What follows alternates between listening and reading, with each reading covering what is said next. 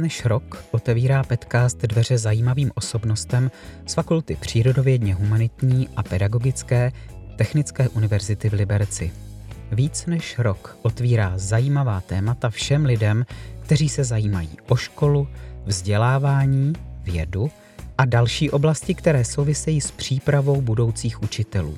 Tak to zůstane i dál, ale je čas na první specializovanou minisérii. O didaktické dílně jsme v podcastu mluvili s jejím duchovním otcem, kolegou Miroslavem Slovikem z katedry romanistiky.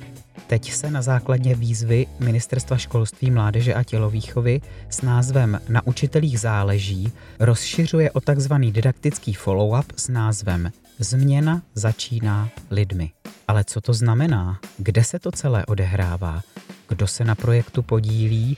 K čemu je vlastně takový projekt dobrý? A jak to celé souvisí s naší fakultou? Pokud to chcete vědět, jste na správné adrese. Právě proto vysíláme podcastové speciály z Gymnázia v Karviné. Mění se místo, hosté i moderátoři, ale základ zůstává stejný. I karvinský podcast je tu, abyste se, budete-li chtít, něco nového dověděli a naučili. Vítejte u karvinského inkubačního speciálu podcastu, protože na učitelích záleží. Ahoj, já vás moc vítám u prvního dílu naší miniserie Gimpláckých podcastů eh, s panem Miroslavem Slovíkem, kterého tady moc vítám. Dobrý den. Ahoj. Takže pan Slovik je garant didaktické dílny a je to rodák z Karviné, studoval na našem gymnáziu a teď žije v Liberci. Řekla jsem tak nějak všechno důležité? Řekla si všechno důležité, je tam jedna chybička, já teď bydlím v Praze a pracuji ah. v Liberci, je to trochu jinak, mm-hmm. ale to je v pořádku, takhle mě lidi do Liberce přiřazují, protože já vlastně nesu značku Liberecké univerzity do světa. No a co vás teda vede zpátky do Karviné? Proč tady teď vlastně sedíme?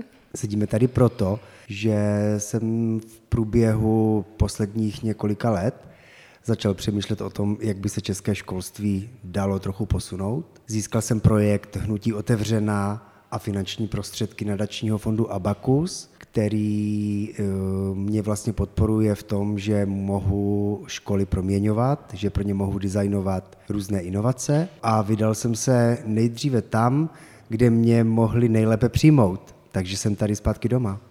Mm-hmm, tak to jsme moc rádi.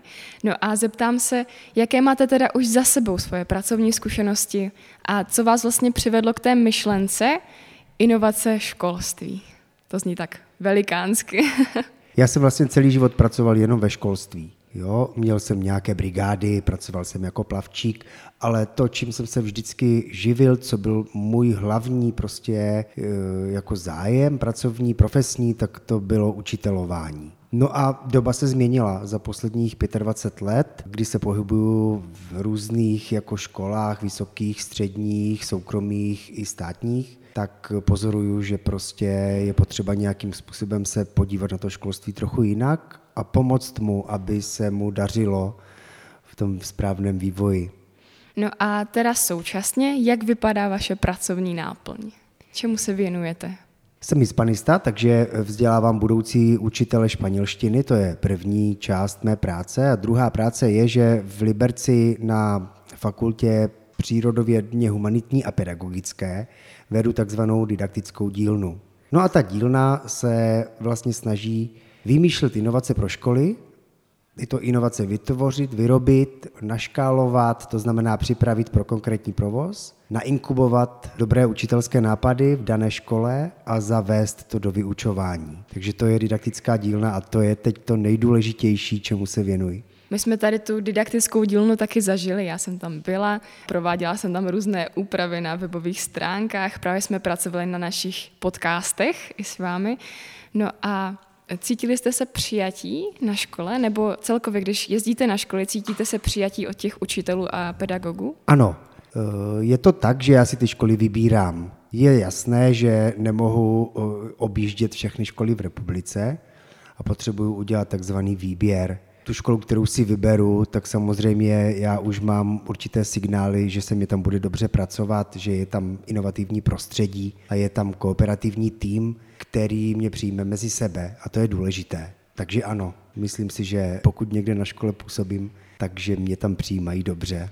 A když už tedy pracujete s těmi pedagogy, jak ta práce vypadá? Můžete dát i nějaký konkrétní příklad nějakého výtvoru, který jste vytvořili? Budu mluvit konkrétně o Karviné, mm-hmm. o tomto místě. V průběhu druhého pololetí loňského školního roku jsem přijel několikrát, zhruba na týdenní návštěvu, přivezl jsem v dodávce takovou dílnu, to znamená různé materiály, vyučovací, spotřební materiál a tak dále. Postavili jsme v místě takzvaný inkubátor, kam jsme pozývali školní třídy, ty tam byla, různé skupiny, učitelé, různé jako inovační hlavy, které by nějakým způsobem chtěli jako se podílet na změně ve škole. No a společně jsme dávali učitelské nápady dohromady, já jsem jim trochu pomohl, aby to drželo pohromadě, to je můj úkol. No a vymysleli jsme vlastně tři takové inovace, které tady letos už pilotujeme a to jsou dva integrované předměty, mapa a textový editor. Mám pocit, že se tě jedna z těch inovací i týká, jestli se nemýlím. Ano, textový editor. A pak jsme ještě udělali derivaci, takové zvláštní slovo derivace, taková matematická věc. Odvodili jsme ze vzdělávacího oboru matematika a její aplikace, takové segmenty, které stojí o samotě a které trošičku pomůžou možná učitelům matematiky v tom, že budou mít třeba více času na opakování základních věcí a ty složitější, takzvané rozšiřující učivo si nechají do takových specialit, kam potom pozvou ty zájemce. Tak pojďme se bavit přímo o těch předmětech. Já teda zažívám ten textový editor. Je to zajímavá zkušenost. Je to taková kombinace češtiny, angličtiny, moc tam píšeme, můžeme si vybírat, což je krásné. Mně osobně se ta svoboda že můžu psát, co chci, se mi moc líbí. A řeknete nám k tomu něco víc? Jaký je cíl textového editoru? Já možná vystoupím z role hosta. Zeptám se já tebe. Dobře. v čem pocituješ tu svobodu? Ty jsi to krásně pojmenovala. Co je to svobodné v, tom, v těch seminářích, kam docházíš do toho textového editoru? Dám konkrétní příklad. My jsme dostali zadání, že si máme vybrat ze dvou témat, a můžeme to zpracovat stylem, jakým chceme. Dostali jsme nějakou nabídku, no a z té jsme si vybírali a můžeme psát, o čem chceme. Nemusí to být vůbec formální, já osobně píšu celkem takovou docela neformální věc, takovou hloupost a je to zábava. Můžu si tam vybrat, co chci psát a není to, že dostanu, jako třeba v českém jazyce jsme vždycky dostali téma slohovky, přesný útvar a psali jsme tu jednu věc. Tam dostaneme vlastně zadání a je na nás, jak to chceme zpracovat a učitele nám vyjdou vstříc. Super, tak takhle to bylo koncipováno a já jsem rád, že to tady potvrzuješ. Ten textový editor není předmět, o kterém by si někteří posluchači mohli představit, že se snad jedná o vyučování, kde se učím pracovat v nějakém Wordu nebo mm-hmm. v nějakém jiném programu, v nějakém jiném softwaru, kde ťukám na klávesnici mm-hmm. a mhm. něco se mi objevuje na obrazovce. Textový editor je spíš typ prostředí ve škole. Je to díl na psaní, kam přicházejí studenti čtvrtého ročníku gymnázia a do toho textového editoru, do toho předmětu posílají zadání různí učitelé. Matematikář, fyzikář, chemie tam pošle své zadání, může tam poslat zadání vlastně každý předmět, každý učitel a to zadání se zpracuje textově. A text ale je mluvený i psaný. A proto my sedíme i tady v tomto podcastovém studiu, protože úkolem eh, studentů bude nejenom psát něco, co se dá takzvaně vytisknout, ale naučit se mluvit, poslouchat svůj vlastní hlas, komentovat, argumentovat věci, natáčet rozhovor, sestříhat ho, vyčistit, aby mohli jít do života s tím, že vědí, jaký jsou mluvčí, jaké mají nedostatky a v čem by se mohli posunout. A všechno tohle probíhá v češtině i v angličtině. Takže až se tady uvidíme příště, tak budu rád, když mě zase povyprávíš o tvé zkušenosti z textového editoru, protože zatím máme za sebou zhruba dva týdny pilotáže, ale při mé další návštěvě toho už budeš vlastně vědět víc. Dobře, takže to byl textový editor. Co ta mapa? To já už nemám tu zkušenost s ní, protože to mají třetí ročníky. Co se tam děje? O čem to je a jaký to má ten cíl? Mapa je průřezové téma. Když si učitelé otevřou eh, rámcový vzdělávací program pro gymnázia, tak jsou tam vzdělávací obory a jsou tam principy a metody, jakým způsobem se dají ty jednotlivé obory přestavět, nadizajnovat a prokombinovat mezi sebou. Je to práce náročná, je to fakt designování věcí a není to tak eh, jednoduché, jak by se mohlo na první pohled zdát. Takže jsme si dovolili vzít ve třetím ročníku gymnázia tři předměty, zeměpis, dějepis a základy společenských věd. Z nich jsme postavili takzvanou trojhodinovku, blok, Rozdělili jsme studenty tří ročníků do čtyř skupin, aby jich tam nebylo 30, ale zhruba 20. A všechny čtyři skupiny jsou vedeny v tom eh, tříhodinovém bloku čtyřmi učiteli. Tito čtyři učitelé se tam střídají po dvojicích, jsou tam vždycky dva tandemy ti učitelé jsou schopni hovořit českým jazykem, kterým provádějí takzvaný výklad, ale já nechci používat slovo výklad v tom smyslu terminologickém, říkám to tady spíš neterminologicky, aby mě bylo lépe rozumět. Ti učitelé tam nedělají výklad frontální, jo? ale učí tam, vysvětlují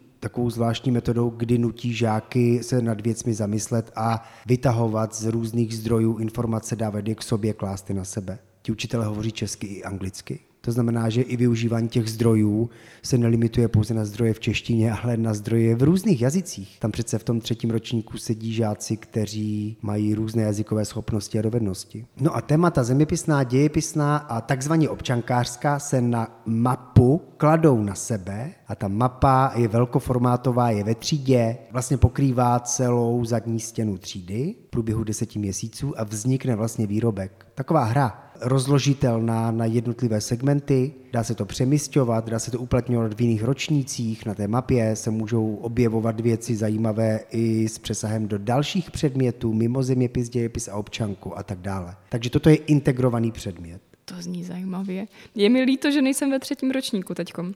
No a co s tou mapou bude dál?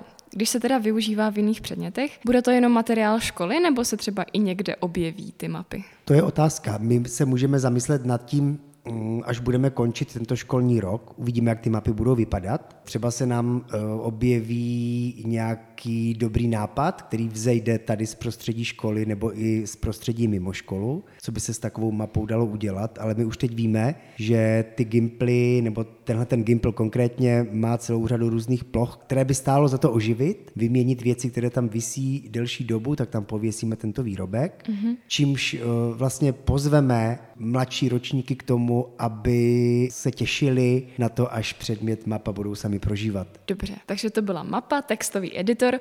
No a co ta geometrie? Co s ní? My jsme se zabývali s Pavlínou Hovorkovou, která mě učila matematiku tady na této škole, jak bychom mohli tu matematiku matematiku trochu provzdušnit. Často se o tom hovoří, velmi často eh, se objevují debaty, co uděláme s matematikou, když vlastně žáci, kteří maturujou, nemají dobré výsledky, té matematiky se obávají. Tak jsme se zkusili zamyslet nad tím, proč to tak je a jak bychom to mohli experimentálně nějakým způsobem jakoby posunout. Dohodli jsme se, že vyčleníme určitou látku, určité učivo, konstrukční úlohy, které se dají dělat s pravítkem a kružítkem, po případě s uhloměrem. Jsou to takzvané euklidovské konstrukce a vytáhneme je jako kdyby do samostatně stojícího geometrického projektu. Udělá se projektový den, projektové dny, a tam se udělá tato látka jako samostatně stojící. V tom projektu bude takzvané jádro. Strategie 2030 plus hovoří o jádrovém a rozšiřujícím učivo. Je to dost sporné v odborných kruzích, ale myslím si, že když se to dobře nastaví, tak se dá kvalitně nastavit školní prostředí a vzdělávací plán tak, aby se všichni věnovali jádru a aby se zájemci mohli vlastně posunovat tím, že budou rozšiřovat své znalosti rozšiřujícím učivem. Dá se to dobře nadizajnovat. Mm-hmm. Ale je potřeba nad tím fakt přemýšlet a vnímat celou řadu různých charakteristik dané školy, aspektů místa, toho lidského potenciálu, který vlastně ovlivňuje ten daný výsledek. Dobře, moc děkujeme za přiblížení. No a vy jste zmínil tu strategii 2030+. Plus. Co je to? Co můžeme čekat? To je takový zajímavý dokument. Já ho mám velmi rád, tenhle dokument, protože vždycky, když se do něho začtu, aspoň v té první polovině, eh, kde se vysvětluje, jakým způsobem se bude vyvíjet školství v následujících letech v této zemi, tak eh, já tam vidím obrovskou škálu možností, kterých bychom měli využít covid a dejme tomu válka, e, příliv uprchlíků z Ukrajiny způsobuje, že na tu strategii 2030 plus nemyslíme jako na prioritu. ale ona stejně už vyšla, je takhle eh, víceméně podepsaná ministrem školství a je to dokument, který prostě se jednou bude muset do těch škol takzvaně zavést. No a naším úkolem, úkolem didaktické dílny je udělat takzvaný předvoj to znamená vyzkoušet v různých místech s různými e, zborovnami to, jak se to dá udělat a prostřednictvím té pilotáže to potom předat, dejme tomu státu, prostřednictvím různých institucí, které to potom mohou poslat dál a takových škol, které by takovou pilotáž mohly dělat, není v naší zemi mnoho. Spíš bych řekl, že jsou to jednotky, které mohou fungovat jako modelové příklady. No a Gymnázium Karvina je jednou z takových škol. Jsme rádi. No a pokud jsem to teda pochopila správně, tak vaším úkolem je předat nějaký výstup z těchto pilotáží. No a jak to zatím vypadá? Jsou studenti z toho nadšení nebo mají k tomu kritický přístup a tak podobně? Je to otázka na mě? Protože ty seš ten student, kterého to zasahuje. Já můžu říct něco o gymnáziu Karvina, co tady tak slyším o přestávkách. Pověz mi spíš ty o té věci. Hodně studentů má obavy, ale to věřím, že je asi přirozená reakce. Má obavy, jak to bude vypadat, že to staré je oskoušené, no a tady to nové, tak vlastně jak to bude vypadat? Bude to fungovat? Bude to správné? Bude to mít ten efekt, který my chceme? To je taková jedna polovina. A to druhá je zase, že se na to těší, že se těší, že to nebude taková ta obyčejná výuka, kterou tady známe, že to nebude sezení v lavicích, spaní a tak podobně, že to nebudou písemky, které prostě testují jenom naše vědomosti jako data, která potřebujeme mít v mozku a těší se na to a jsou zvědaví, co je vlastně čeká. Ale to je za naše gymnázium. Super jsi to řekla. Mě zajímá teď tohleto gymnázium, protože tě mám před sebou. Pojďme mluvit o něm. Mm-hmm, dobře. Je super, že se pocit studenta, který je zasažen takovou inovací, eh, rozděluje do dvou složek. Jo? Že je tam obava na jedné straně, ale na druhé straně je tam zvědavost.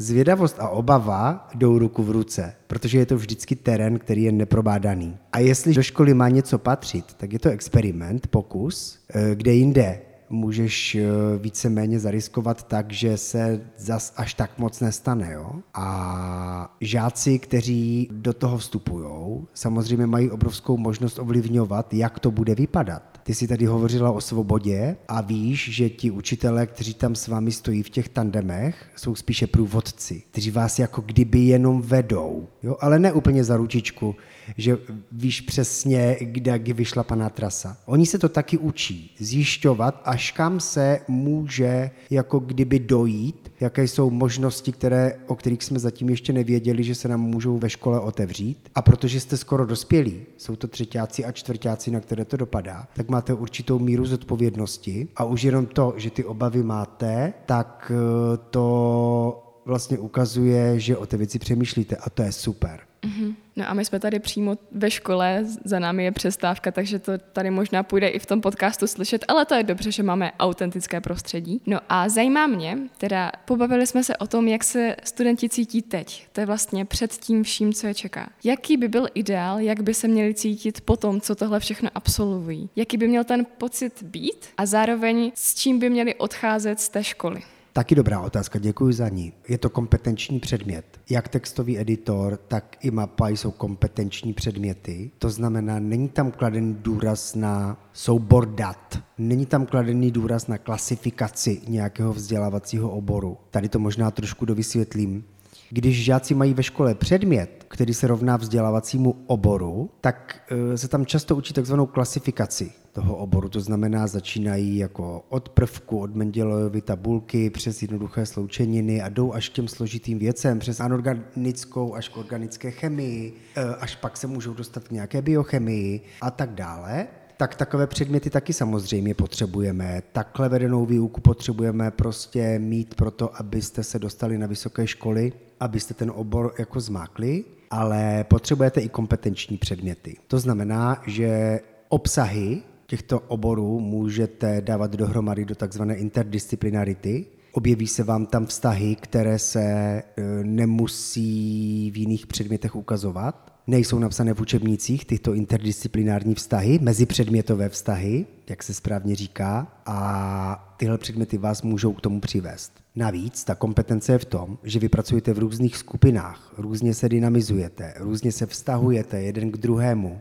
máte svobodnou volbu zdrojů, jste zodpovědní za to, z jakého zdroje čerpáte, učíte se pracovat s internetem, jste v prostředí dílny, Není to třída, kde sedíte na jedné židli a máte před sebou pracovní plochu čtvrt metru čtverečního. Je to jinak, jo? Máte vlastně svoji firmu, kde pracujete v nějakém open spaceu a to je úplně jiné prostředí, které vás vede k tomu, že se vám otevírají možnosti a vlastně oči. Budete to potřebovat ve svých životech, na vysoké škole, v zaměstnání. To jsou věci, kdy se učíte komunikovat, hledat strategie mezi sebou, rozvíjí se tam diskuze, hledáte konsenzus se s někým, s druhým na něčem dohodnout. To jsou důležité věci, které vás vedou prostě kompetenčně. Dobře, děkuju. No a co byste tak vzkázal studentovi, který má před sebou tyto nové předměty? Můžeme to klidně vztáhnout na naše gymnázium, když už vás tady máme. Co byste nám vzkázal? Ničeho se nebojte, i když tam ty obavy jsou, protože ty budete mít vždycky, celý život budete mít nějaké obavy z něčeho, pořád něco přichází, e, společnost se dynamizuje, nyní velmi rychle, ty obavy prostě vždycky nějakým způsobem v určitém období života budou. A co, co byste se měli naučit tady ve škole je naučit se ty obavy překonat. Můžete se na věci dívat různým způsobem. Když budete dobře vedeni v kompetencích, budete si i lépe rozhodovat v krizových situacích životních. Jo, všechno vás teprve čeká. Krize přijdou. I teď prožíváme nějakou společenskou krizi, řešíme ji. Takových nás ještě čeká mnoho. Takže ten, kdo jenom slepě přijímá to, co mu říká druhý, tak má menší pole působnosti než ten, který nad tou věcí dokáže přemýšlet, dokáže vzít názor druhého jako možnost a dívat se na svět z různých perspektiv. A to je důležité pro společnost jako takovou, pro svobodnou společnost jako takovou, jo? Mm-hmm. Dobře, já vám moc děkuji za váš čas, za všechno to, co jste nám tady pověděl. Myslím, že máme nad čím přemýšlet. A já vás, naše posluchače, chci moc pozvat k dalšímu dílu, kdy tady opět bude pan Slovik a budeme tady mít i pedagogického lídra naší školy, paní Moniku Brzou. A pobavíme se zase s ní, jaké to je z její perspektivy a jak to vlastně vypadá na naší škole při těchto obrovských změnách. Takže já vám moc děkuji. Mějte se krásně a těším se na příště. A nashledanou.